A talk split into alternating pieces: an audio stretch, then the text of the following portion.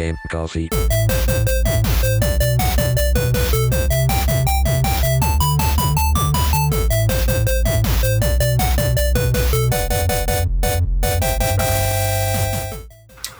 Ciao a tutti ragazzi e benvenuti ad una nuova puntata di Game Coffee. Come va? Come state? Oh, torniamo a parlare, anzi, continuiamo a parlare di gaming vero, non, non stiamo a toccare, oggi non tocchiamo sim, racing, roba di questo tipo. Uh, spero vi sia piaciuta la puntata su The Outer Worlds, che è uscita la settimana scorsa, se non l'avete ancora ascoltata andate a recuperarla. Questa settimana andiamo a parlare di realtà virtuale. Il problema è che io non ho mai, non ho mai toccato un, un visore, non sono un esperto, quindi direttamente da Modena ho deciso di portarvi su un ospite, Michael Nota è più come Genshin on the Ark. Ciao Michael.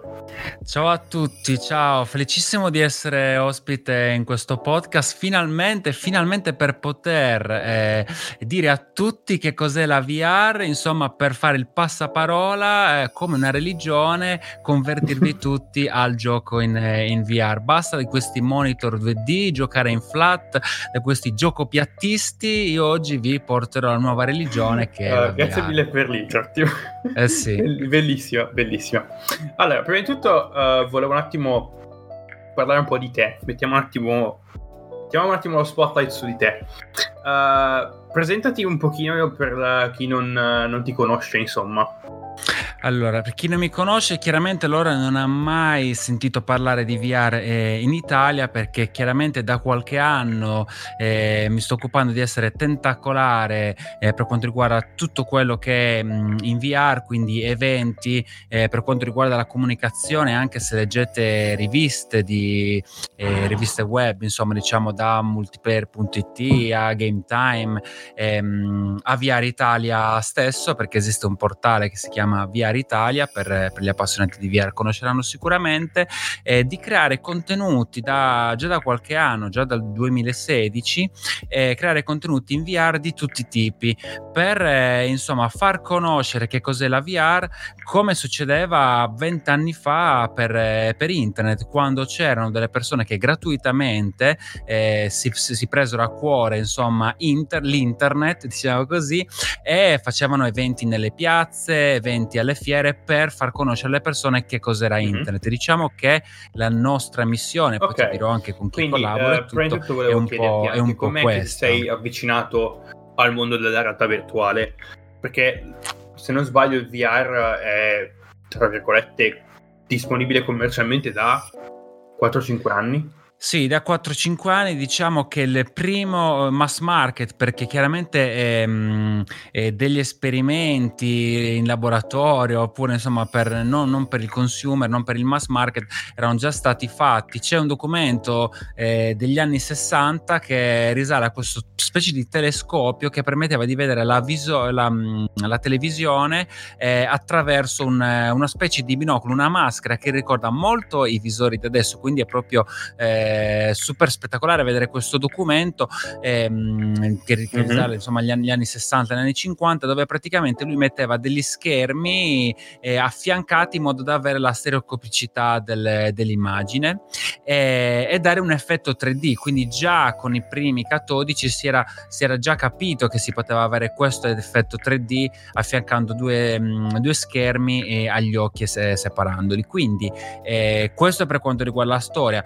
eh, Come mass market diciamo che Oculus è stata, è stata la prima, la compagnia di Palmer Luckey, a nel duemilaquindici quattordici quindici ad aprire un Kickstarter per quello che poi sarebbe diventato l'Oculus Rift.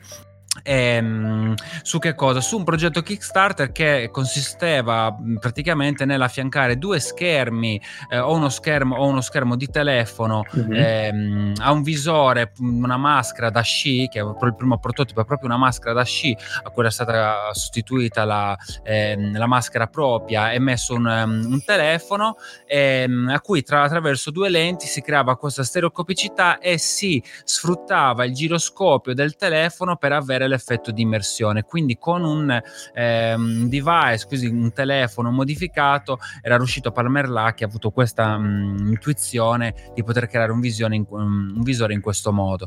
Quindi diciamo che dal duemilaquindici in poi il primo Kickstarter che, che raggiunse qualche milione di, di crowdfunding, eh, venne fatto un primo, un secondo, e poi come molti sapranno la, l'azienda okay, è stata mh, acquisita uh, da Facebook, non parliamo, e da allora da lì sono arrivati i veri veri big money per entrare Nintendo, veramente sul mercato. Aveva... Eh, non c'erano oh, chi, mh, sufficienti a giustificare l'acquisto del Virtual Boy, eh, e quindi insomma è morto insomma anche per quello. Però come vedi l'intuizione, la tecnologia si poteva si poteva già fare. Ok, ok. Uh, quindi uh, volevo anche chiederti com'è che ti sei avvicinato al mondo della, della realtà virtuale, nel senso come qual è stata la prima esperienza in V R e ai tempi come ti era sembrata? Sì, eh, allora se sono troppo troppo prolisso fermami, perché quando mi, mi okay. partono queste, queste storie così rischio di partire veramente dalla preistoria. Però la prima volta che io ho conosciuto veramente la V R come la conosciamo noi è stato in un programma che si chiamava mh, GameTime, che andava in onda su X N. Ah, e, mi ricordo.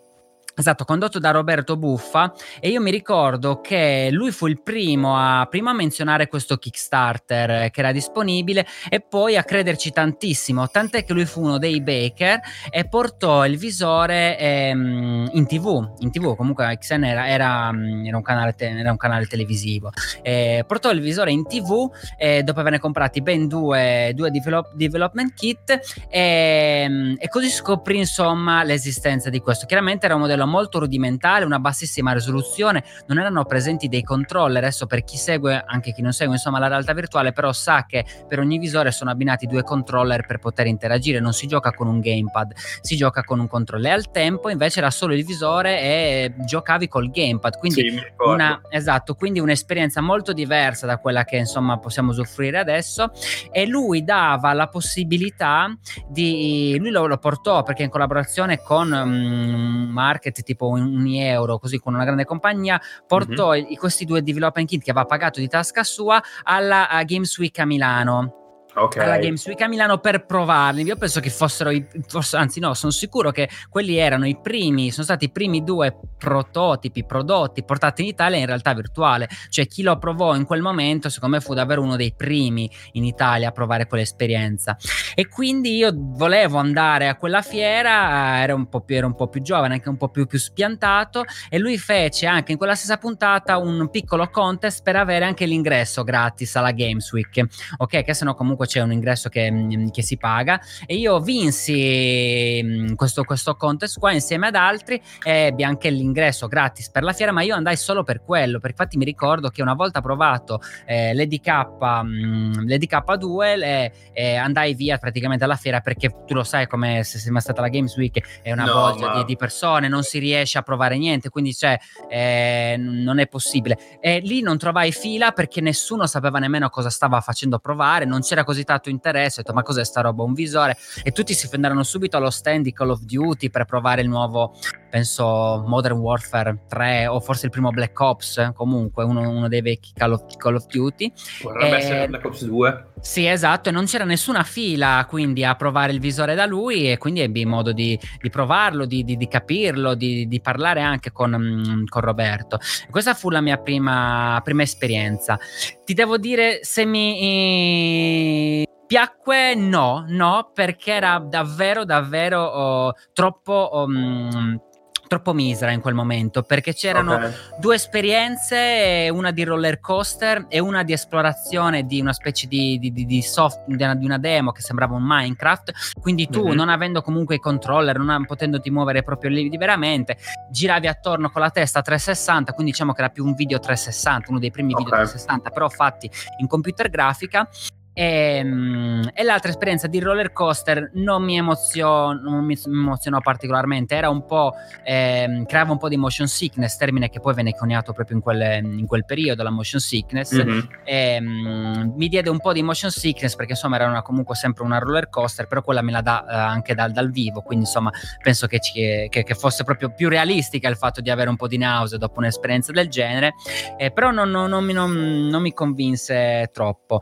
eh, La storia, il destino volle che l'anno dopo, eh, quando uscì il, pot- il prototipo di H T C Vive, okay. di H T C Vive, quindi entrò sul mercato eh, H T C in, com- in collaborazione con Valve, eh, presentando il suo prodotto che era in prima di tutto eh, in, consisteva in due controller in due controller di movimento che, seppur ma un po' rudimentali nella prima, nella prima beta, eh, già ti permettevano di mettere le mani dentro il gioco, perché tu tenevi una torcia all'interno del gioco e questo era subito oh, molto immersivo, e lì l'esperienza mi convinse molto molto molto di più. C'era la demo dei Blue, che è praticamente questa demo molto famosa che penso che sia proprio quasi installata di base su, sul visore H T C, dove tu sei nel fondo del mare, arriva una balena di dimensioni abbastanza importanti e ti fa, ti fa capire quanto di rottura può essere la V R in certi, in certi ambienti.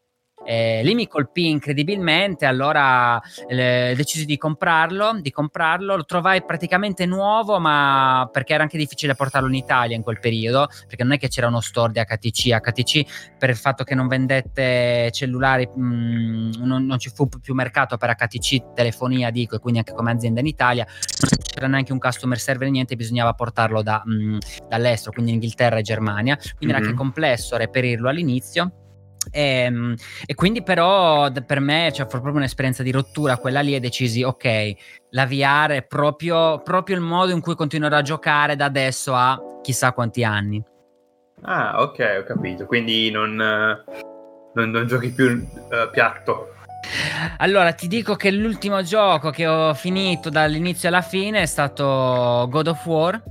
Ok, eh, quindi non, non, non è che l'ho proprio abbandonato del tutto, mi ritaglio del tempo per giocare le esperienze insomma più, più importanti, insomma che rit- ho, ho dei brand a cui sono affezionato, per esempio il nuovo Diablo penso che lo giocherò, eh, Warcraft penso che lo giocherò, insomma alcune esperienze che a cui sono legato oppure abbastanza nuove che mi permetto di, di giocare. The Last of Us chiaramente l'ho giocato, quindi insomma ti faccio un po' capire che non l'ho abbandonata del tutto, però non, non, non trovo più emozione a giocare ad altri tipi di giochi, mh, come può essere uno sparatutto normale in prima persona.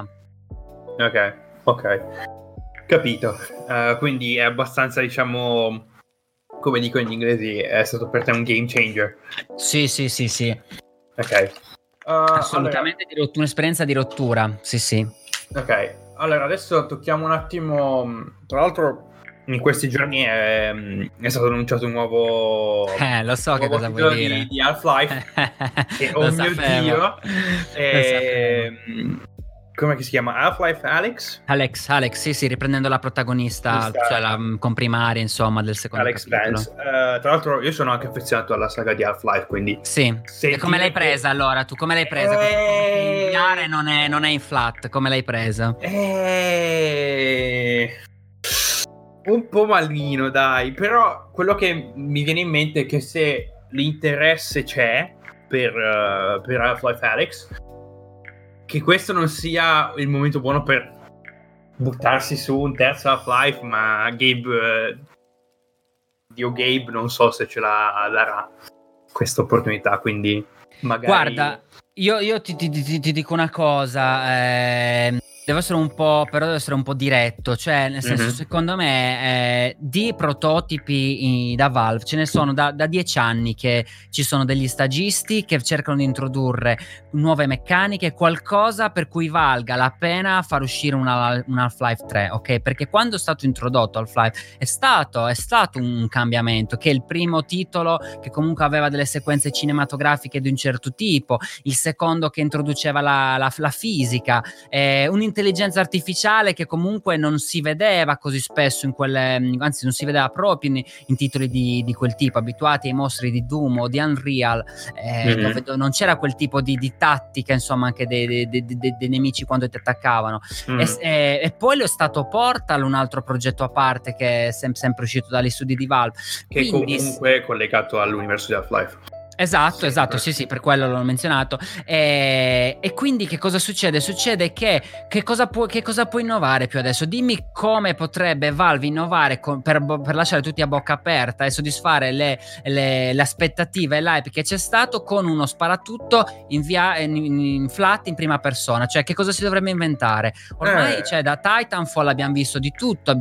camminiamo sui muri, voliamo, i mech, e tutti i Call of Duty, e... M- ambientazioni moderne, ambientazioni non moderne, ce ne abbiamo visto di tutto. Io sinceramente penso che lobby hanno detto, oh, se dobbiamo entrare di nuovo sul mercato con qualcosa di rottura come lo è stato gli Half-Life, è chiaro che ci dobbiamo mettere nella tecnologia più avanzata, punto, più avanzata, e secondo me è quello che li ha portati a fare, a fare questo, eh. Questo è proprio il mio pensiero ehm, diretto.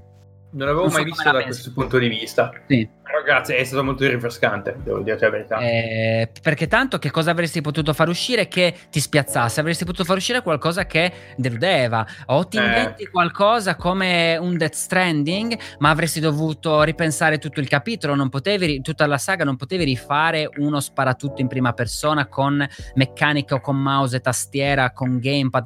O introduci un nuovo, un nuovo metodo di input, quindi non so, un nuovo controller, come fu di rottura eh, Halo, Halo mm, hai presente che ti permetteva di sparare con due grilletti? Non so se ti ricordi. Ah sì, uh, cioè, li ho, ho giocati ultimamente. Però, però nel senso, tu immaginati sì, che prima non si sparava con i due grilletti mm, e da sì. quel momento si iniziava a sparare con i due grilletti, o, o, o l'introduzione del secondo DualShock quando oh, le, le, il controllo di PlayStation non aveva, non aveva gli stick, eh, quando ne hai inseriti due per poter fare i movimenti a trecentosessanta gradi di personaggio e telecamera. Cioè sono um, cose che quando vengono inserite ti cambiano il gioco e quindi eh, ti cambiano l'esperienza di gioco, e quindi Valve o inseriva un altro, o introduceva un nuovo metodo di input per i giochi a monitor, o doveva andare direttamente su un'altra, su un'altra piattaforma. Ok, interessante questo punto di vista. E, quindi sì, effettivamente Valve è stato veramente, cioè gli Half-Life effettivamente, come, come hai già detto, sono stati dei giochi di rottura, quindi molto probabilmente uh, secondo me non... è abbastanza, è abbastanza strano e difficile dirlo, ma secondo me è la strada giusta Per, per portare appunto di nuovo la serie di Half-Life un po', diciamo, in risalto. Però non, non ho ancora visto nulla, quindi non, non ti so ancora dire. Tu hai già visto qualcosa?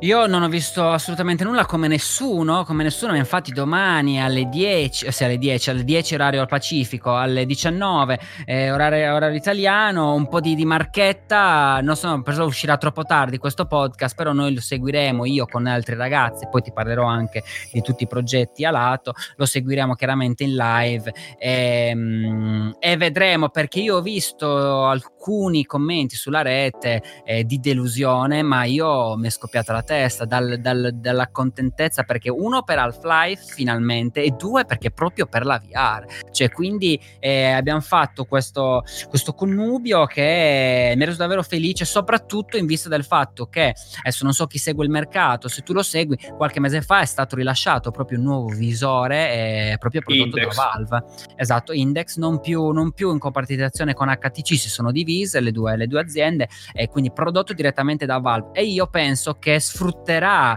al massimo proprio il visore eh, di casa di casa Valve, sfrutterà al massimo le sue peculiarità, come il suo i controller, che come non so se conosci, i suoi controller sono aptici anche sulle dita come mignolo annulare, ah. annulare e medio, e quindi quando tu apri la mano sul controller si apre la mano anche dentro il gioco, perché lui sente il tocco, se tu lo stai stringendo hai la mano aperta, e wow. io penso che questo tipo di interazioni creerà eh, qualcosa all'interno che, che, che sarà davvero di rottura per un videogioco in V R. Poi quindi noi che lo godremo in V R probabilmente sarà la rivelazione, E per gli altri sarà forse un, un gameplay su YouTube che si vedranno e di cui non potranno fruire.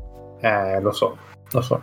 Eh, toccando questo, toccando questo, diciamo, questo punto, questo ultimo punto, in questo momento qual è lo status attuale del mondo della, della realtà virtuale e quanto è effettivamente costoso creare un, creare un setup per, uh, per appunto per la V R?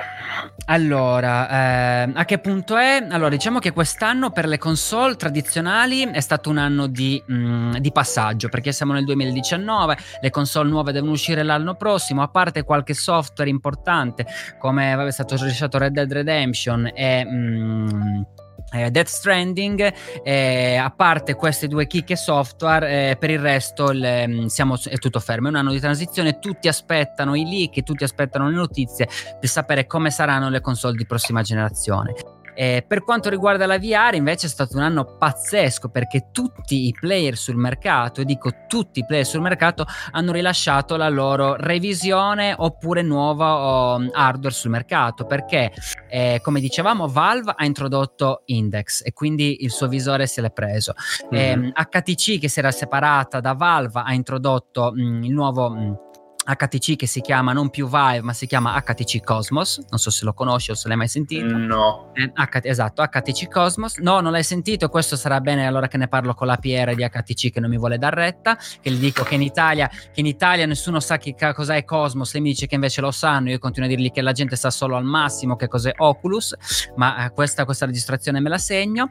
E okay. Poi Oculus, Oculus stessa è entrata sul mercato con due prodotti, due prodotti assieme, quindi non uno, Oculus Rift S che è una revisione del suo prodotto mass market Oculus Rift, e Oculus Quest mh, che se avrei sentito è un eh, visore stand alone che eh, non richiede che, mh, sì, che, non, che non richiede un P C desktop. Poi è entrata sul mercato anche eh, Pimax col nuovo visore otto K Plus, e qua già entriamo eh. però in un prezzo e una fascia non più di nicchia ma della nicchia della nicchia, però okay. Anche questo player cinese che si chiama Pimax ha fatto, riprendendo un po' il discorso, non sempre per andare addosso ai cinesi, però il discorso di eh, modifica, cioè, ovvero di entrare delle, nel mercato come i cinesi, ovvero prendere la tecnologia che già c'è degli occidentali, eh, non ottimizzarla ma spingerla al massimo, eh, aggiungere qualche idea e buttarla sul mercato. Insomma, questa diciamo che è, dato che loro a base software e come ingegneria non sono mai stati dei top, eh, però diciamo che per questo, da questo punto di vista sono bravi, sono bravi, l'abbiamo visto con i telefoni, abbiamo visto co- con i primi telefoni che erano una copia degli iPhone, e poi adesso si sono migliorati prendendosi un loro mercato ed essendo anche competitivi sul mercato. Pensiamo a Huawei adesso, quanto è un player importante, lo troviamo nei negozi, mentre prima era solo un, um, un, uno smartphone da geek che si importava dalla Cina, e, e quindi anche con i visori hanno fatto la stessa cosa, hanno preso la tecnologia di Vive, tant'è, tant'è che sfrutta anche gli stessi controller e gli stesse, e le stesse basette. Per dirla ah. tutta, quando compri i controller loro ti mandano, loro comprano i controller da Steam, da Valve eh, o da H T C e te li rivendono, cioè, non ti fanno il sovrapprezzo, però i controller che trovi sono quelli ricomprati da loro. Ok, quindi per farti capire. E loro nel visore cosa hanno messo? Loro hanno messo due schermi otto K, quindi quattro K più quattro K per occhio. E, e niente, e per loro questa è la, è la massima espressione della V R, quindi un visore che da una qualità nitida sicuramente, cioè, non, non si può discutere. Chiaramente non esiste neanche un P C adesso sensato per poter visionare qualcosa in quattro K più quattro K a, ehm, a un frame rate eh, sensato. E, quindi questo era per eh, il riassunto anche un po' troppo lungo di cosa c'è sul mercato adesso. Okay. E quindi come siamo messi? Come siamo messi? Siamo messi che quest'anno, e non abbiamo ancora parlato del software, e quest- che quest'anno è stato dal punto di vista hardware l'anno più importante per la, per la V R, perché sono usciti tutti i nuovi visori. Sì. Uh, cosa ne pensi della V R su mobile? Perché c'è qualcosina, c'è qualcosina c'è. Allora, della V R su V R su mobile non l'ho menzionata, chiaramente è come chiederti se questo fosse un, un pod, una puntata dedicata a P S cinque e Xbox sì. One, chiedermi cosa pensi dei videogiochi mobile. Eh, la risposta eh, so. che ti dico è la stessa, se non peggio, perché loro hanno, si sono trovati una dimensione, ovvero non possiamo fare giochi di un certo tipo per i gamer hardcore, per i gamer da console tradizionali, anche se ci stanno provando, eh, però abbiamo una nicchia che non è una nicchia perché fattura molto più di tutto il mercato dei videogiochi messi assieme praticamente, mm. ok? E okay. Io non so quante case di videogiochi possono eh, dire di fatturare quanto fatturi mh, ehm, non Zenimax, la, comunque la casa di Clash of, di Clash of Clans, ok? Ah, eh, Clash, Clash Royale, insomma, ok? Eh, esatto, loro... è, è qua vicina. Eh, ok, sono contento. E, e quindi, cioè, capisci, capisci che il mercato che hanno loro è ricchissimo. Il mercato della V R purtroppo è brutto, sfigato, siamo in pochi e non ci sono i soldi. Quindi, però, okay. permette un'esperienza, un'esperienza per, per me che sono un videogiocatore, che difficilmente riesco a trovare con, con altri tipi di... di, di, di di hardware. Per okay. quanto riguarda i visori mobile, vanno bene per esperienze brevi, effetto wow per i primi trenta secondi, purtroppo non esiste, anche se Google Cardboard ci aveva quasi provato, non esiste quasi niente di davvero fruibile per dire posso giocarci tre ore, quattro ore, posso no, giocare infatti. un titolo intero dall'inizio alla fine. E, um, questo okay. printeso con mobile, ovvero con smartphone. Se invece vogliamo parlare di V R in mobilità, e là lì allora magari poi parliamo di Quest, mm. lì c'è un bel discorso da fare, ma magari ne parliamo dopo quando parleremo strettamente di, di Oculus Quest. Ok, uh, tornando, dal, tornando alla domanda, in questo momento, fine duemiladiciannove, quanto costa effettivamente mettere su un setup da V R, quindi... Entry level, uh, facciamo entry level. Facciamo entry level, ok, facciamo entry level, ok. Facciamo uh, entry level, eh, una cosa che non ho menzionato, eh, chiaramente c'è PlayStation V R. PlayStation V R è un grandissimo, un grandissimo posto sulla V R, eh, tant'è che è il visore più venduto. Semplicemente, eh, se si guarda il singolo fiso- il visore più venduto, pezzi, i pezzi mi, mh, maggiori che sono stati venduti sono stati di PlayStation V R. Quindi quanto è che costa alla fine? trecento euro? PlayStation V R ormai sì, si trova a due virgola novantanove, eh, visore a volte con alcuni bundle, anche con i PlayStation Move e con mm, la eh, PlayStation Eye, mm-hmm. eh, la PlayStation Camera. Chiaramente devi avere una PlayStation quattro base, oh, che può spendere uno virgola novantanove, o ancora meglio Pro due virgola novantanove. Quindi questo setup ti verrebbe a costare adesso sui seicento euro comprando tutto nuovo in bundle. Chiaramente se si ha un po' di pazienza, andare sul mercato di, dell'usato, si riesce a spendere sotto i cinquecento euro per un setup di um, PlayStation V R, che non rappresenta però chiaramente la massima espressione, quindi um, Eh, diciamo che per entrare eh, nella V R, se non si vuol passare da console, allora lì l'investimento è completamente diverso, completamente diverso perché ba- banalmente per giocare a Counter Strike, per giocare a League of Legends, per giocare a Fortnite, ok, ti serve un computer da, da gaming di medio alta fascia. Medio alta fascia cosa vuol dire?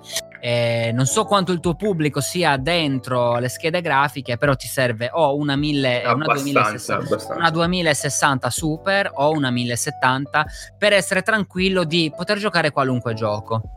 Quali sono, diciamo, le cifre, nel senso, non, non parlo dal punto di vista economico, dal punto di vista uh, dei frame rate? Qual è il frame rate ideale per, per la V R? Cos'è, novanta frame al secondo? Del... Allora, il frame rate ideale è novanta frame. Secondo però Oculus ha insegnato con questa nuova generazione che si gioca bene anche a settantacinque hertz, che è il, il refresh di eh, Oculus Quest, mentre okay. il Rift S ha un refresh di ottanta hertz, quindi eh, nemmeno il suo visore di punta prende i novanta hertz. E ti dico per esperienza personale, io che ce li ho purtroppo per fortuna tutti, eh, che si gioca molto bene anche a settantacinque hertz e non c'è questa differenza. Io gioco a sessanta hertz, a sessanta frame per secondo, non c'è questa differenza, non c'è questa differenza. La differenza chiaramente si vede da trenta a sessanta frame o da sessanta a centoventi, in quel caso si vede la differenza.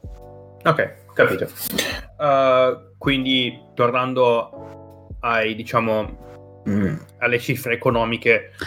Purtroppo sì, purtroppo le cifre eh, economiche risalgono a mille euro se si riesce, se si è dei bravi assemblatori, il computer se lo assembla da soli, quindi si va a spendere sui quattrocento euro per una scheda grafica, il resto lo si fa in eh, processore, un settemilasettecento K, un i sette almeno, un sedici giga byte di RAM, e da lì la spesa non è nemmeno tanto eccessiva come era all'inizio, perché ricordiamo che H T C Vive quando uscì dovevi andare a spendere tra gli ottocento e i mille euro, dipende mm. da che paese lo compravi, e quindi, e quindi era una spesa davvero importante. Adesso, adesso, a meno di non dover andare su soluzioni come ti dicevo il Pimax, il quattro K più quattro K, non mi piace chiamarlo otto K perché otto K sarebbe quattro volte il quattro K e non è un non è otto K, è un quattro K per occhio e quindi non diventa un otto K. Mm-hmm. Eh, faremo poi i calcoli ma non diventa un otto K. E, e quindi a meno, a meno di voler puntare su quelle soluzioni da mille euro, un Rift S, quindi un Rift S, quindi non il Rift C V uno, la prima versione, un Rift S di adesso, costa quattrocentocinquanta euro. Oh. Che secondo me è una cifra onestissima per un visore che ti permette di giocare una risoluzione molto più elevata del mille ottanta p, perché non stiamo giocando ottomila ottanta p nemmeno in due K, ma siamo in una risoluzione molto molto vicina, e, okay. e quindi una, una definizione abbastanza interessante, molto godibile, eh, con quattrocentocinquanta euro in più, quindi se siete già gamer eh, insomma non è così inaccessibile, perché comunque quattrocentocinquanta euro è il prezzo di una console da gioco. Invece di affiancarci una a PlayStation quattro Pro, uno si affianca al P C, al gioco per P C si affianca un V R. Ma voglio farti fare una riflessione, perché il okay. la barriera architettonica non è tanto il prezzo, almeno non è più il prezzo, il problema è il posto. Il problema eh sì, è il posto, sì. Perché per la maggior parte delle esperienze ti serve una stanza, ti serve avere tre metri quadri per due metri quadri, eh, sì, tre metri per due metri quadri e per due metri e mezzo liberi. Okay. Per due metri, quindi cioè tu capisci che se invece fai l'errore di dire vabbè lo metto qua, tanto poi sposto la sedia, sposto il tavolino, sposto il mobile e ci gioco, non ci giocherai mai, perché non avrai mai voglia di arrivare a casa, tirarlo fuori, attaccare i cavi, eh, spostare la roba, non lo farai mai, non lo farai mai. Quindi è mh, per usufruire meglio di questo del visore devi avere uno spazio lì che è libero ed è sempre lì per quello, per quello. Un po' come avere il setup da guida ehm, da guida col seat belt e il volante, sì, okay? Non puoi dire ogni volta devo montarmi la postazione, tu sai che la postazione deve essere lì attaccata, pronta, attaccata, con lo suo spazio, non piegata su se stessa, sotto un mobile, no, deve essere lì pronta, ti siedi, lo accendi e vai, fa partire il gioco sul P C e vai a giocare. Altrimenti non se... è neanche, e se devo dire la verità, non ho neanche lo spazio per la postazione.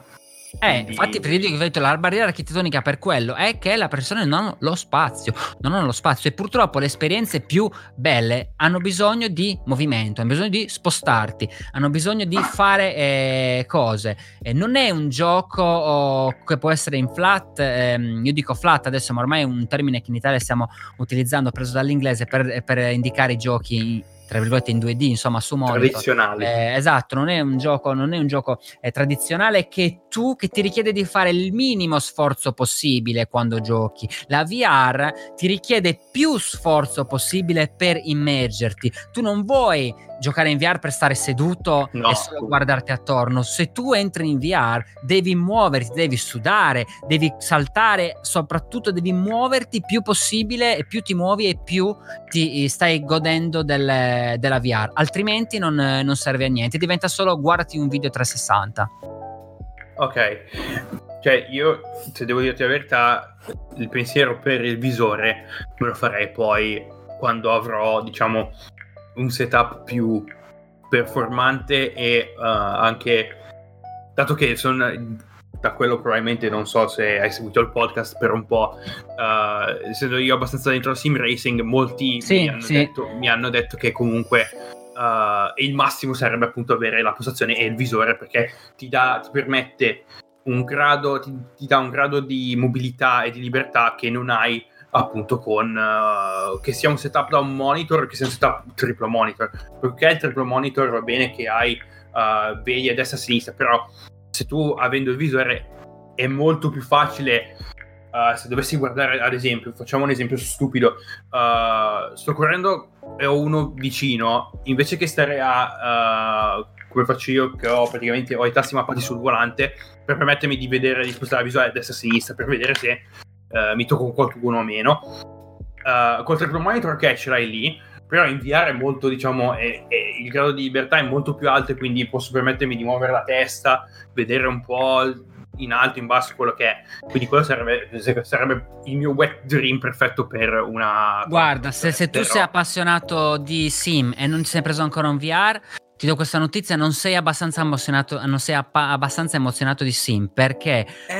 nel momento in cui tu, nel momento in cui tu lo provi, non c'è dubbio che tu voglia mai più giocare un gioco di guida senza visore. Io te lo dico, io te lo dico qua, quando ho, ho appena preso il V R, ok, ho provato le prime tre esperienze così al volo, ma poi la prima cosa che ho fatto, cosa è stata fatta? Mi sono, mi sono tirato fuori la postazione, mi sono seduto, mi sono messo il visore, ho fatto partire assetto corsa, e in quel momento in quel momento io ho smesso di giocare a tutti i sì, tit- titoli che giocavo prima col volante. Io prima giocavo a tutti Formula uno, c'ho, secondo me c'ho quattrocento ore su Formula uno duemiladodici quattordici, c'ho tipo quattrocento ore, e Grid, okay. Grid li ho fulminati, ma, ma, ci ho speso un sacco di ore, nel momento in cui anche ad assetto corsa prima delle... Prima delle Del, del, del visore ci giocavo, è assolutamente bellissimo gioco, assolutamente. Col monitor avevo un cinquanta pollici, il, tre, il triple monitor non mi piaceva perché a me vedere la riga non mi piace, quindi okay. giocare sul, sulla TV grande del, della sala, ehm, quindi là davanti un'esperienza molto molto molto bella. E poi vabbè, la maggior parte lo fa il force feedback, lo fa che sei seduto su un sedale, su un sedile da corsa e quello. Però quando io ho messo il volante, il visore per giocare a assetto corsa, ti giuro, io ho, non ho smesso, ho smesso di giocare a tutti i giochi di guida che non mi permettessero di averlo. Infatti li ho tutti abbandonati. Perché? Perché piuttosto preferisco giocare a Assetto Corsa, ehm, Re, Project Cars uno, Project Cars due, ehm, Assetto Corsa eh, Competizione, a solo questi quattro, ma... Quando gioco mi diverto, gli altri purtroppo non mi danno più quel film, non mi danno più quella sensazione, non mi diverte, mi sembra un giocattolo. C'è proprio una distinzione tra giocattolo e esperienza, cioè vedi proprio, vedi proprio dov'è la differenza lì, perché uno ti sembrerà di giocare a un giocattolo, la, la seconda ti sembrerà un'esperienza di guida a tutti gli effetti, perché... Ti rendi conto della velocità, ti rendi conto dell'accelerazione, ecco. dell'accelerazione.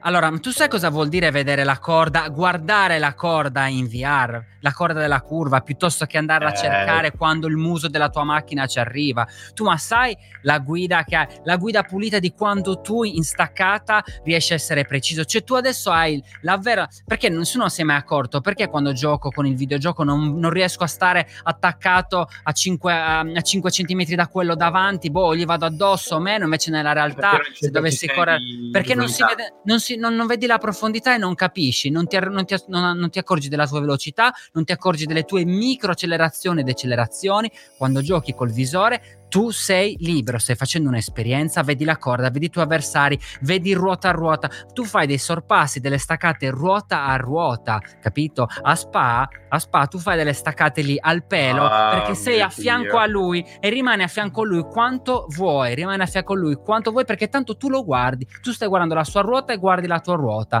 ok? E tu vedi le due ruote, quando, quando tu stai superando la sua ruota vuol dire che lui ha staccato e tu sei perfetto, ok? Ma quando, tu no, questa cosa non la puoi fare. Non la puoi eh, fare giocando no. su un monitor, non la puoi fare. E ti dico, se tu farai questo tipo di esperienze, sei un vero appassionato di simulazione, non c'è dubbio che tu piuttosto non giochi, piuttosto giochi a Dark Souls, piuttosto non giochi più. Perché io, per quanto ero appassionato per tutte le altre, dei titoli Codemaster, dei titoli eh, Dirt Rally, eccetera, io quelli non in V R li ho abbandonati perché sono dei giocattoli e non voglio più giocare con dei giocattoli, voglio delle esperienze, voglio delle esperienze. Eh, so che ci abbiamo perso quindici minuti per i simulatori, però guarda, potrei parlare per altri quaranta minuti, perché questa è davvero la differenza. Non è ah ma sarà un po' meglio, ma non è no, un po' no, meglio. Tu rischi che, rischi che togli due secondi e mezzo ai tuoi tempi sul giro, eh, ma li togli due secondi e mezzo, ma alla prima mezz'ora che stai girando, eh, tu giri la prima mezz'ora e li togli due secondi e mezzo, eh.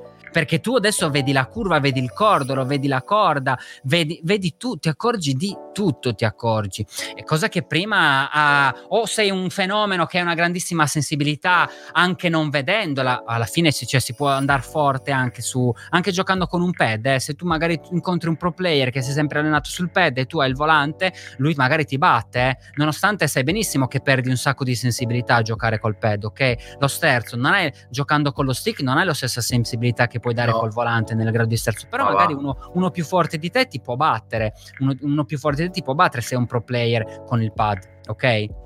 Eh, con la V R uguale, uno, uno senza V R ti può battere, ma tu hai un grandissimo vantaggio quando giochi in V R, ma non solo il vantaggio competitivo, ma tu stesso vivi un'esperienza molto diversa, hai punti di riferimento, alberi che prima non vedevi, eh, ombre che prima non vedevi perché ce le vedevi ma non potevi prenderle come riferimento, erano troppo lontane a meno che non mettevi il monitor davanti alla faccia. Lì adesso tu mm. con la coda dell'occhio, se sai che devi, che devi, eh, devi frenare alla pietra miliare eh, a centoventi metri che ce l'hai lì, tu al giro dopo riesci a frenare nello stesso identico punto perché tu lo vedi con la coda dell'occhio quando sei lì, capito? E quindi, e quindi guarda, un'esperienza davvero davvero davvero diversa. Questa il simulatore di guida, poi tutto il resto, tutto il resto delle simulazioni è, è combattimento, è, è un altro, è un altro mondo, è un altro mondo. Spara tutto in prima persona, non, non ne parliamo. Parliamo. Quindi, caro Babbo Natale, portami duemila euro che mi faccio la postazione col visore V R. Questo Beh, tu però che... il computer da gaming già ce l'hai, no? Eh, hai già non un... proprio. Non proprio. Ah, non è proprio da gaming. Okay, è, okay. È un laptop, è un, compu- è un portatile. Beh, comunque, portatili con la duemilasessanta ecco, appunto, ci sono. Mi piacerebbe portatili V R, uh, V R, però mi piacerebbe comunque avere il, uh, il fisso. Però sono, diciamo, economicamente un pochino uh, stringato. Ho capito. Non, non, andiamo, non andiamo a toccare, non, non andiamo a parlare di tasti dolenti, certo. Sì, sono tasti dolenti, mi viene un po' male. Però eh, tornando, eh, tornando, dicevo, alle tue esperienze in V R, sì. Qual è stata secondo te la migliore, l'esperienza migliore, hands down, che tu abbia mai avuto in V R? Esperienza, definisci esperienza migliore, quella che abbiamo più stupito, quella che ti ha, ecco, quella che la ti abbiamo... migliore in generale, perché consiglio a tutti, cioè ci sono tante esperienze mm, migliori. Direi quella che ti ha stupito e che ti continua a portare indietro, hai capito? Nel senso, magari dici, oh, c'è quel gioco che posso giocarmi, che potresti giocarti per seimila ore e non ti stancheresti mai, quel tipo di esperienza, capito? Allora, adesso te lo, te lo dico, però è come se mettessi un piede in fallo se ti dico che cos'è, perché purtroppo oh, è, un por- è un porting eh, da gioco due D, eh, e gioco No Man's Sky, il gioco... Ah, No Man's Sky? Il gioco... In V R? Il gioco No Man's Sky, No Man's Sky no, in V R... Vabbè, in No Man's Sky adesso si è... Diciamo che si è ripreso dopo... No, no, te lo dico perché tipo è un gioco uh, che tutti go- godono in V R, capi? Cioè, tutti okay. go- godono non in V R, cioè, capito? Non era una cosa esclusiva per V R, cioè non ti ho detto l'esperienza esclusiva in V R, capito? Perché purtroppo manca un'esperienza esclusiva, a, a, parte, a parte domani, e eh. poi domani la vedremo l'esperienza esclusiva eh, in V R. Però questa qui mi ha davvero... Uh, cioè davvero tu dentro No Man's Sky V R, cioè te, a te mm. ti basta solo quello. Ti basta solo quello e vabbè l'ottimizzazione, Hello Games, quando ci arrivi arrivaci, eh, arrivaci, però nel senso conscio del fatto che No Man's Sky di adesso tra dieci anni sarà ancora migliorato, che non capito, è quello che mi porterò dietro per sempre, perché se dovessi portarmi non mi porterei dietro quello, perché so che tra quindici anni è migliorato, è, è molto migliorato, quindi è, è, è cambiato, e quindi l'esperienza mi porterei dietro, perché eh, No Man's Sky in V R ha tutto, ha, ha i veicoli, all'esplorazione, ah. ai combattimenti, al volo, eh, a tu, le risorse, eh, costruzione, tu fai tutto eh, dentro la V R. E, e ti dico, No Man's Sky è un gioco che fuori dalla V R io non userei, ti giuro, neanche per un minuto, perché io di muovere il mouse e fingere, e fingere di essere dentro un mondo Eh, non, non, non c'ho più tempo, non c'ho più sei anni che posso usare la fantasia, eh, non c'ho più neanche venticinque anni o trenta anni, perché comunque ho giocato per tanto ai giochi in monitor e me li sono fatti andare bene. Adesso okay. che ho scoperto questo, non ho più tempo per muovere un mouse, una tastiera, per fingere di essere dentro un mondo.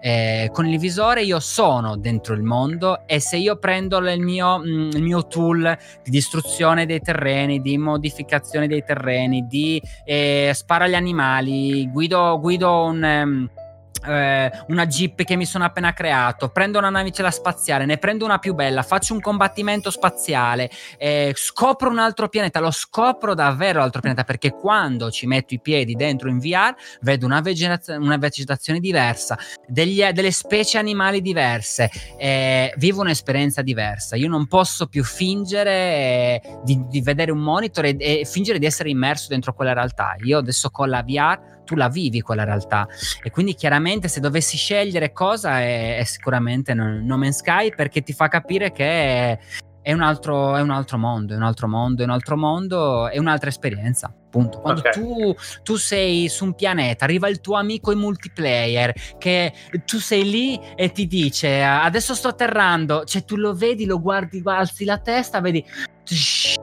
che lui scende, si apre la cosa e lui esce dalla, dalla navicella e ti saluta, e ti viene voglia di quasi di abbracciarlo, e dici beh amico, allora mm. come stai? Allora tutto a posto, cioè, perché tu vedi il suo corpo che scende con le sue gesticolazioni, con il suo movimento della testa, e, mm. e vedi lui con la sua altezza, eh, ed, è un'altra, ed è un'altra cosa, è un'esperienza di, non hai bisogno dell'immaginazione, ecco, non hai più bisogno mm. dell'immaginazione. Se siete persone che non hanno più immaginazione, non si medesmano più niente, che non si emozionano più niente, eh, la V R è sicuramente un'ottima cura per ritrovare quella ehm, emozione di vedere le cose, di, di vedere anche un videogioco nuovo, di vedere cosa c'è di nuovo e cosa si può fare di nuovo. oh.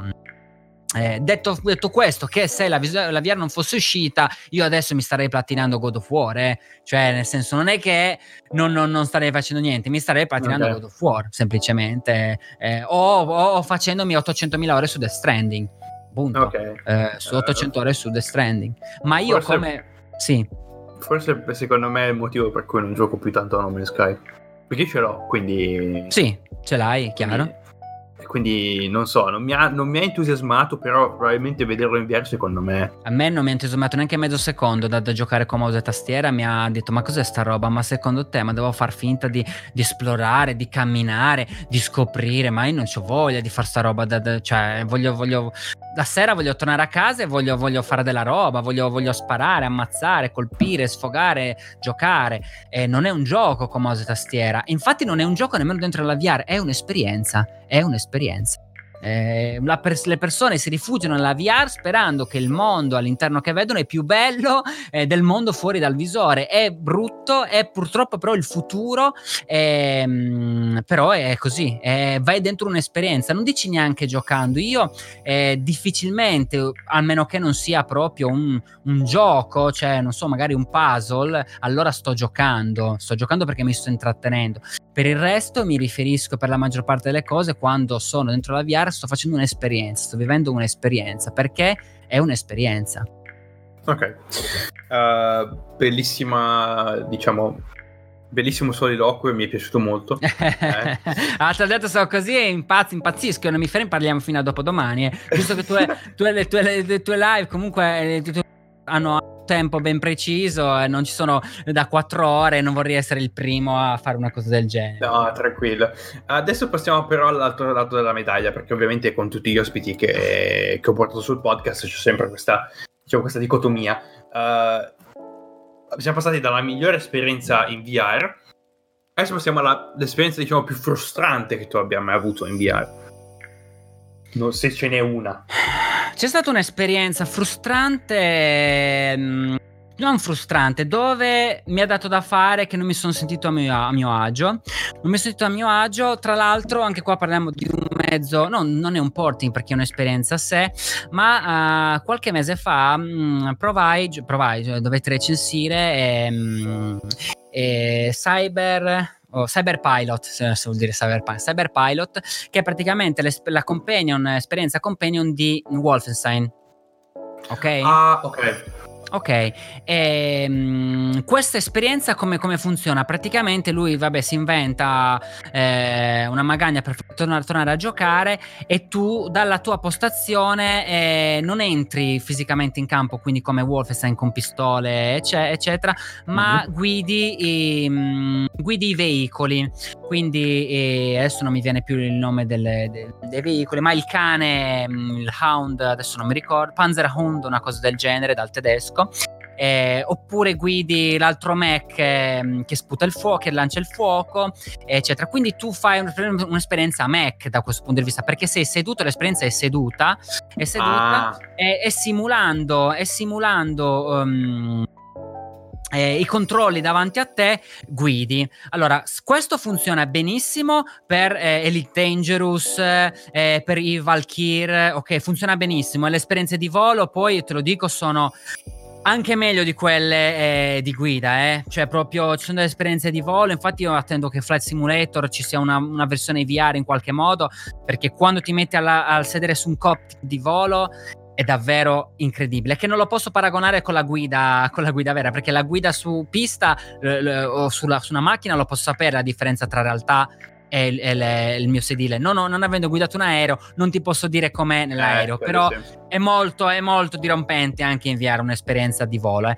Quindi qua fai un'esperienza di mech e a un certo punto lui ti mette a, um, alla guida di un drone di un drone piccolo, piccolo, non un drone a grandezza naturale, piccolo, e quindi tu sei piccolo dentro un mondo grande, ti muove a trecentosessanta gradi con planate, rollio, becche, beccheggio, sì, dovrebbe essere così, eh, eccetera. E quella è stata un'esperienza che davvero mi ha disturbato, mi ha disturbato, okay. Non tanto a livello di motion sickness, ma mi sembrava davvero di non essere immerso, perché l- l- praticamente la V R si tratta anche di un eh, inganno del cervello, che se tu inganni il cervello, ehm, che si inganna facilmente, eh, tutto il mm. resto dei, dei, dei, dei, dei, dei, dei tuoi sensi si inganna. Non so se ti è mai successo di ehm, avere una pentola appoggiata, ok, poggiata sui fornelli, eh, okay. Questa non essere bollente, ma essere ghiacciata, ma essere ghiacciata, so, non mi ricordo perché a volte può essere capitato, comunque è fredda, fredda, mm. eh, tu quando, quando hai poggiato la mano, hai sentito lo sbalzo, il tuo cervello pensava che fosse su un, su un fornello caldo, ti ha fatto ritrarre la mano fortissimo, e no, e poi ti sei accorta ma era fredda, però il cervello l'ha ingannato, eh, perché okay. La percezione del cervello era il fu- la pentola è, sul, è, sul fu- è, su- è su un fornello dove dovrebbe essere caldo, io l'ho toccata, eh, ho sentito uno, uno shock, uno sbalzo, e non ho elaborato l'informazione che fosse caldo o fredda, ma ho elaborato che secondo me mi stavo scottando perché era su un fornello, perché era su un fornello. Quindi il cervello si inganna facilmente. In quell'esperienza lì, mh, vedendo il mondo più grande, eh, sentendomi però la guida di qualcosa perché ero dentro un, um, una postazione di comando, ok? Però essendo immerso a trecentosessanta gradi dentro qualcosa di microscopico, il mio cervello non riusciva a entrare in questo mood e, conti- e continuava ad avere una sensazione di eh, non tanto di malessere, ma di non comfort, ok? Non mi sentivo okay. a mio agio, non mi sentivo a mio agio, mi sembrava che fossi, il mio cervello fosse piccolo, la mia testa fosse troppo grande, ehm, non mi sentivo a mio agio. È stata eh, l'unica cosa, tra l'altro sentendo anche tra colleghi, tra amici che l'hanno provato, sono stato anche l'unica ad avere questo senso di, di malessere, però questa è stata l'esperienza davvero che mi ha estraniato, perché eh, ero in un setup seduto dentro una cabina di comando, ma guidando qualcosa di minuscolo att- attorno a un mondo minuscolo. Quella cosa mi ha davvero un spezzato. Poi diciamo sì sì, è stato, molto, è stato molto complesso finire quella sezione, l'ho dovuta finire per andare avanti col gioco, ma è stato davvero eh, strano, e, e io non soffro né di vertigini né di claustrofobia né di, i, di niente, grazie al cielo, eh, però okay. quella, quell'esperienza lì mi ha davvero spostato, insomma. Ok, perfetto, allora direi che questa chiacchierata è stata veramente estensiva. No, è già finita, ma stai scherzando? Ma se fuori no. Di testa, non si può mica finire qua. No, no, assolutamente. Dai, dai, no, dai, allora. dammi, dammi un counter, dammi, dammi altri sette minuti, perché devo parlare di Ti questo. Ti do sette minuti? Ti do sette minuti. Allora, um, fammi un, uh, un recap di, diciamo, uh, delle tue... Um, come si possono dire? Come, come possiamo definirle? Cioè, per chi scrivi, uh, diciamo... in quel senso lì, con chi lavori. Ah, eh certo, certo. Stai Scusa, parlando guarda, con... non stavo neanche facendo, ero, ero talmente immerso nella V R che non stavo neanche facendo autoreferenziale e mi stavo totalmente dimenticando di tutto. Ehm, no, vabbè, allora io ho iniziato, ho iniziato qualche anno fa col mio canale Instagram. Diciamo che non, non scrivevo, non sono neanche uno che, a cui piace scrivere. Diciamo che mh, mi piace di più creare i contenuti. Per me la V R è un modo per creare contenuti eh, di divulgazione. E, mh, quindi ho iniziato col mio canale Instagram, dove met, met, met, metto anche adesso, però chiaramente di, di più di rado, perché avendo eh, nella mia vita ci sono anche più impegni adesso, eh, okay. mettevo delle clip da trenta secondi, un minuto, insomma quanto permettevano i video di, mh, di Instagram, eh, delle clip su esperienze generiche, che poteva essere un puzzle game, che poteva essere un'esperienza di guida, uno sparatutto, eccetera. E, e lì ho visto che insomma c'era dell'interesse, perché i follower insomma aumentavano, nonostante non fossi una fashion blogger e mi occupassi anche di una nicchia della nicchia, e, però catturando queste piccole esperienze, poi tra l'altro in green screen, quindi non si vedeva solo il gioco, si vedeva a lato la mia figura intera che giocava il gioco con un visore in testa, quindi si capiva che era qualche, un contenuto un po' diverso. Ok. Eh, visto che ci poteva essere un po' di interesse, allora ehm, ho iniziato a fare qualche video su YouTube eh, dove approfondivo meglio, meglio il concetto, ma non come recensione, perché eh, uno secondo me per fare delle recensioni magari deve anche avere la passione per la scrittura, ok? Eh, ehm, io sono stato un grandissimo lettore da, da, da piccolo delle riviste, eh, ehm, game, game, eh, the game, game Machine, eh, giochi per il mio computer, eh, P C Gamer. Sono stato un lettore, però non, non mi è mai appassionato la scrittura. E però oh, grazie a YouTube, grazie insomma a tanti altri tipi di linguaggi che c'erano, oltre appunto a fare il redattore tradizionale, ho iniziato a creare questi, questi contenuti più o meno lunghi, brevi, da caricare su YouTube e sui vari social, eh, finché mh, mi sono scontrato con questa community, eh, gruppi di Facebook, dove avevo trovato tante persone che all'interno si scambiavano consigli, eccetera. E chiaramente, come avrei potuto vedere, la mia eh, esuberanza, cioè proprio trascinamento all'interno di, della V R, mi ha portato insomma ad essere una persona che, se tu hai bisogno di sapere qualcosa, eh, chiedi a chi agisce da V R. Vabbè, chiedi a me in persona, a Michelle, eh, che è il mio nome all'anagrafe. Ah, pensavo fosse Michael. Eh, eh, e quindi sì, non ti, non ti preoccupare. Eh, e quindi è successo. Quindi attraverso queste community qui, poi mi hanno, mi hanno, piano piano so, mi sono stato, mi sono proposto ad esempio una testata come Multiplayer, eh, di dire okay. guarda, io non sono un redattore, non mi interessa scrivere, eh, però mi interessa coprire, fare contenuti live in V R, perché, perché non, voi non ne fate praticamente.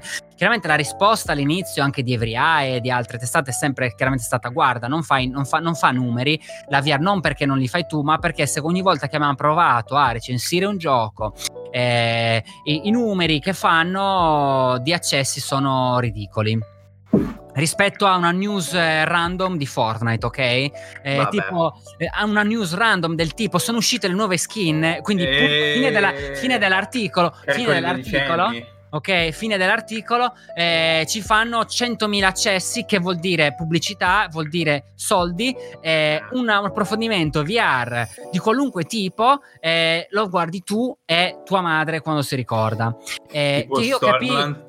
Che io, sì, adesso ti, ti parlo anche di Stormland, che io ti dico, è un, è un ragionamento che ci sta, infatti non mi sento di biasimarli, perché chiaramente loro non fanno beneficenza come magari la posso fare io, loro uh, sono una testata che deve campare, quindi è giusto che si preoccupino più di, um, di quel tipo di, di, di contenuti. Però piano piano, insomma, ho convinto Multiplayer a fare qualche live, e... Um, e sono andato live per vedere che eh, chiaramente purtroppo la prima ragazza che gioca un gioco che non conosce in live su Twitch fa duemila persone, duemila persone con tanta interazione.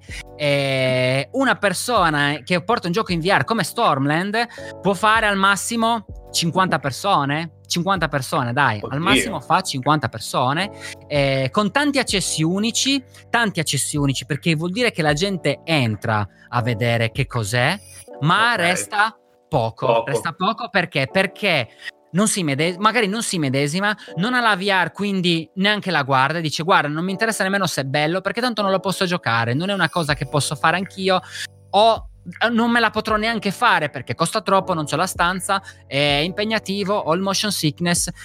qualunque altro motivo, quindi mm. non, la gente no, non rimane. Però, però, però, eh, tagliando proprio la testa al toro, perché bisogna continuare? Perché praticamente è il futuro, che la gente lo voglia o no, che la gente lo accetti o no, tra qualche anno, non domani, i monitor non esisteranno più, l'hardware non esisteranno più, come Stadia. Vedi, Stadia sconnette, Stadia, Google Stadia sconnette l'hardware dall'intrattenimento del gioco. Tu non hai più bisogno del P C, hai bisogno solo di un monitor, per adesso, eh, che sia un, o solamente un, di qualcosa che, che ti faccia girare Chrome. Esatto, che sia un dispositivo mobile, che sia un dispositivo, comunque hai bisogno di un qualcosa che sia fatto di L E D, ok? Uno, di uno schermo, adesso ne hai bisogno.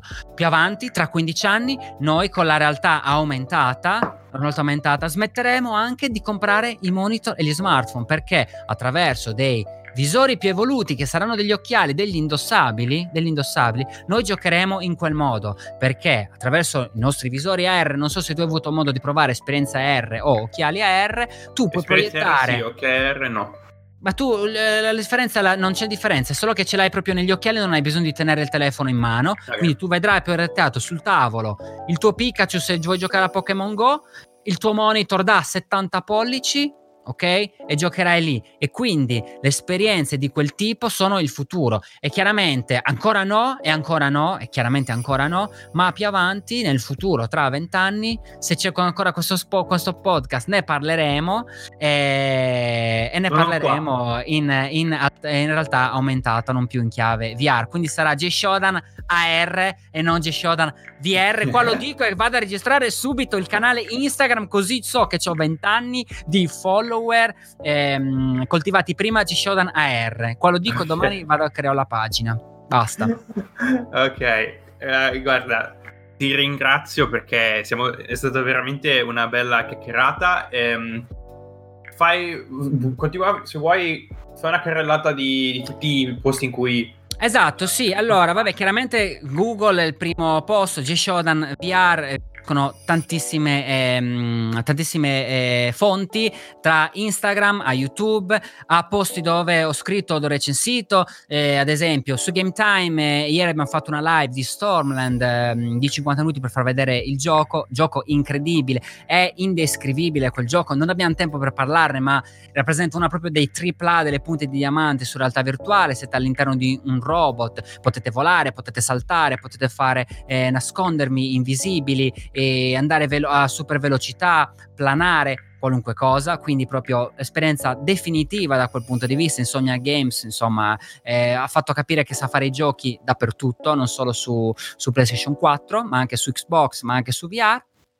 Okay. E, e quindi e il, punto, il punto però principale, insomma, del portale in cui mi occupo maggiormente è chiaramente V R Italia punto org. V R Italia punto org è una piccola testata, un piccolo magazine italiano, anche l'unico, eh, il più grande perché è anche l'unico, dove pubblichiamo io insieme a mh, Alessandro, un altro mio collaboratore, eh, mh, Morse, che è praticamente il fondatore delle, della pagina. Pubblichiamo contenuti, notizie, recensioni, approfondimenti in, approfondimenti in V R, eh, per chi piace leggere, per chi piace guardarci, chiaramente su V R Italia, su YouTube, trova il canale, ci sono trecento recensioni di qualunque tipo di gioco e qualunque tipo di hardware, lì ci può, oh, ci può trovare, può scegliere cosa vuol, cosa può vedere, cosa vuol vedere, insomma, anche lì facciamo qualche live. Eh, domani appunto saremo in live alle diciannove per, ehm, per svelare, per capire cosa c'è dietro eh, Half-Life Alyx, eh, quindi per chi è appassionato potrà, potrà seguirlo con noi, ma dato che uscirà tardi il podcast, potrete tornare indietro a recuperarvi questo, eh, questo contenuto. E poi su GameTime, collaboro su GameTime perché mh, Roberto Buffa, dopo avermi preso come suo adepto per, eh, per la realtà virtuale, eh, mh, seguo tutto, insomma, quello che riguarda le nuove uscite, eh, giochi, curiosità, approfondimenti, e soprattutto in live, perché secondo me la, la realtà virtuale va fatta vedere, non si può fare, non si può spiegare Punto. a parole, a meno che non ascolti me che ti parlo per quattro ore, e allora forse un po' lo capisci che cos'è. Diversamente non è, non è, non è possibile capirla se non la si vede e se non la si prova. E, e poi chiaramente Instagram rimane sempre il mio punto di riferimento per la comunicazione, chi vuole comunicare con me sa che da Instagram può trovarmi, che sono connesso tutto il giorno, e può vedere insomma dalle storie. Ormai il feed è un po', un po' superato, quindi il nuovo feed sono le storie, quindi all'interno delle storie si può vedere quello che sto facendo in quel momento, cosa stiamo andando a recensire, eh, una fiera importante, non so, la Gamescom ad esempio. Se siamo alla Gamescom a provare nuove mh, esperienze V R, ci po- le potete vedere da, um, da lì. Ok, uh, l'ultima domanda proprio per chiudere. Com- com'è che hai fatto trovarmi? E come ho fatto a trovarti? Beh, perché stando tanto tempo su Instagram ho trovato, ho trovato la tua pagina eh, che parlava di generale, ho visto che era un podcast, allora insomma sembrava una cosa molto interessante per poter veicolare eh, la realtà virtuale. Ok, ok, perfetto. Quindi io uh, vi ringrazio per uh, aver ascoltato questa puntata del podcast, ringrazio Michelle per uh, essersi voluto, diciamo, portare sul podcast. Io ovviamente, se volete uh, se volete diventare a far, se volete entrare a far parte del mondo del podcasting, quindi avere, avervi come ospite, potete anche scrivermi su, su Instagram, un altro esempio, uh, at Game Coffee Podcast, uh, Facebook Game Coffee Podcast, e adesso in questo momento stiamo registrando sul server Discord che ho appena aperto, il Coffee Shop. Vi lascio il link in descrizione, quindi se volete venire abbiamo di tutto, roba random, roba gaming, roba sim racing e roba shitposting, quindi siete uh, diciamo siete, sarete aggiornati su tutto. Farò un paio di, di canali vocali per, appunto, per chi vuole giocare insieme, quindi sarà il vostro one stop shop per giocare e comunicare con gente a caso uh, in Italia o anche dal punto di vista international. Quindi uh, come sempre io vi rinnovo l'appuntamento a mercoledì prossimo con una nuova puntata di Game Coffee.